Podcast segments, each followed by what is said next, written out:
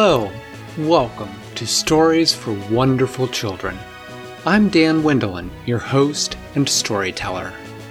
For years, I improvised a new bedtime story for my children every night. Now, we would like to share the recordings of the best of those stories with you. I hope you enjoy my stories for wonderful children.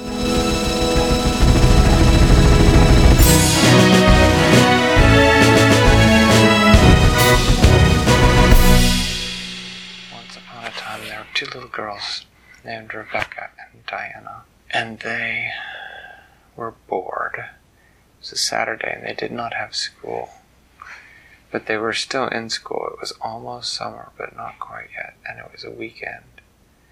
And they wanted something fun to do. And frequently, they had visits from their Aunt Amy, and Aunt Amy sometimes brought a fun surprise.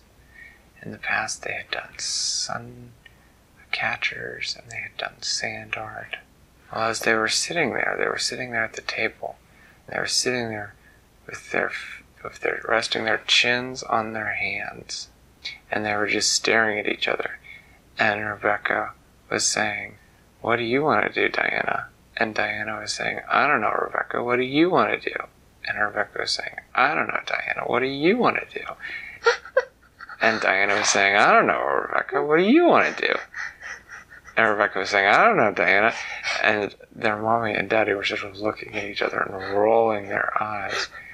And just about that time, when Diana was just saying, I don't know, Rebecca, and there was a ding dong, and they both sat up and they said, The doorbell! And they went running for the front door. And they were about to open the door, but then they remembered that they weren't supposed to unless the mommy or daddy was with them.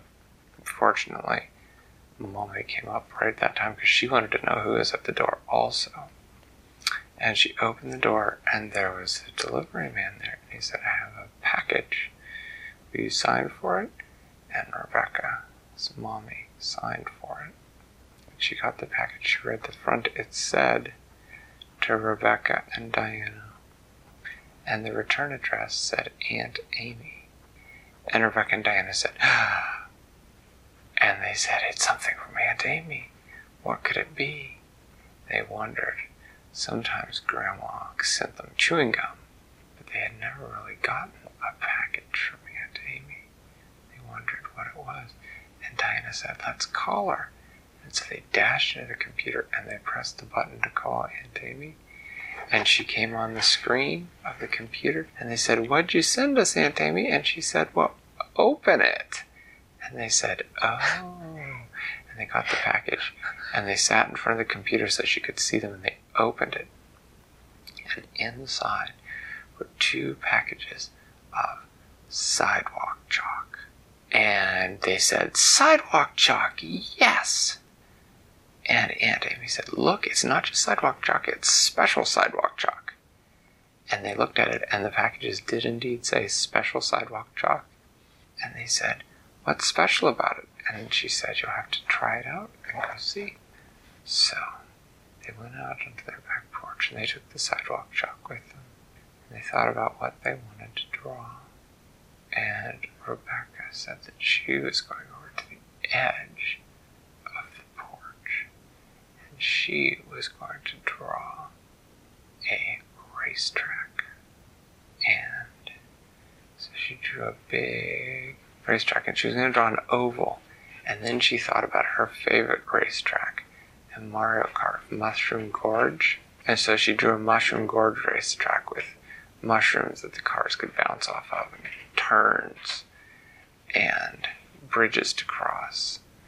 And after she'd finished drawing the whole thing, she looked at it and she decided that it didn't look quite right and she wanted to add something else.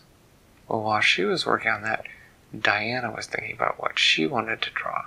And it was after lunchtime and it was a late May day and it was starting to get pretty hot. And Diana decided that she was going to draw a little river because she liked imagining having a river to dip her feet into to keep them cool. And as she was working on the river, she heard Rebecca say, Diana, look! And Diana came over where Rebecca had drawn little Mario carts for her Mushroom Gorge racetrack. And as soon as she had finished four Mario carts, the little chalk drawings of the Mario carts had started to race around the little chalk Mushroom Gorge track. They could see them jumping over mushrooms and everything. And Diana said, That is cool. And Rebecca said, I'm going to watch him go. And she cheered for one. She picked Princess Peach and she followed her all the way around the track cheering for her. And when Princess Peach won, she waved up at Rebecca. While Rebecca was doing that, Diana was working on her river. And she had the river If I pretty really much did that, I would have cheered for with- Rosalina. with lily pads and a waterfall and a pond at the end with beavers that had built a dam. And as she was putting the finishing touches on the beaver dam, Diana looked carefully and she saw that the water, the blue chalk she had drawn for the water, was actually flowing in the picture. It was moving. And the water was coming down off the waterfalls, and she could see little fish swimming, and it looked so real that she put her feet in it.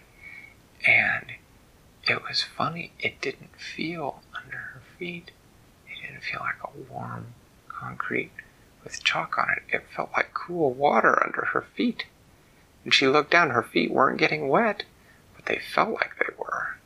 She said, Becca, come try this. And Becca came over, took her shoes and socks off, and she stepped onto the picture of the chalk river and she said, Oh, it feels just like having her feet in cool water.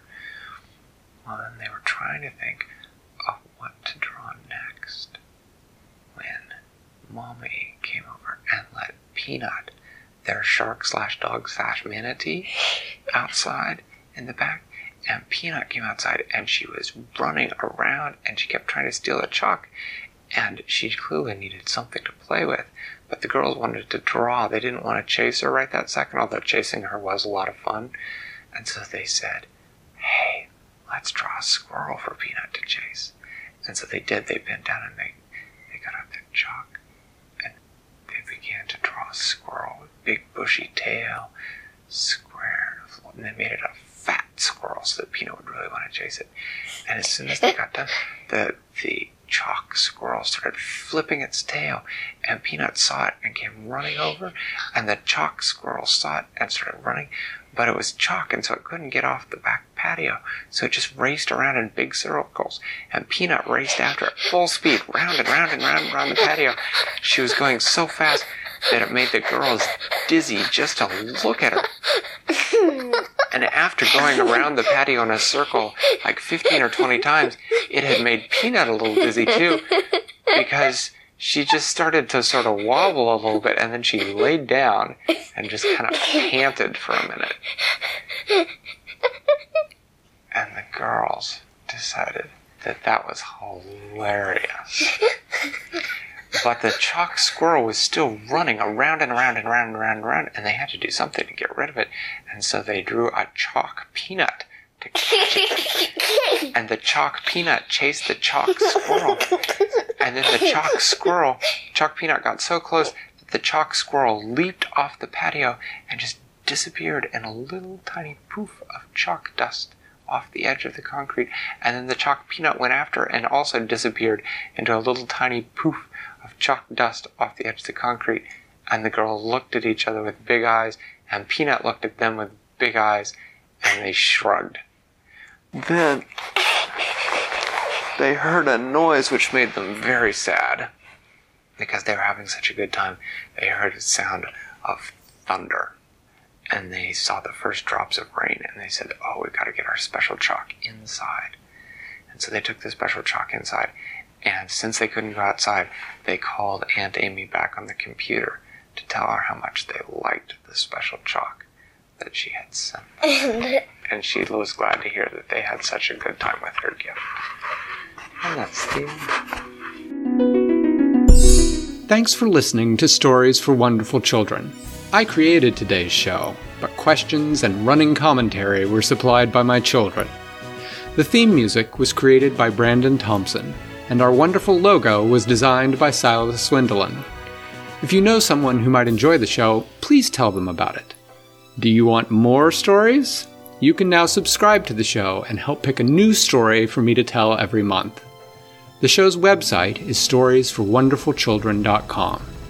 Until next time, I'm Dan Wendelin, reminding you to tell someone you love a story.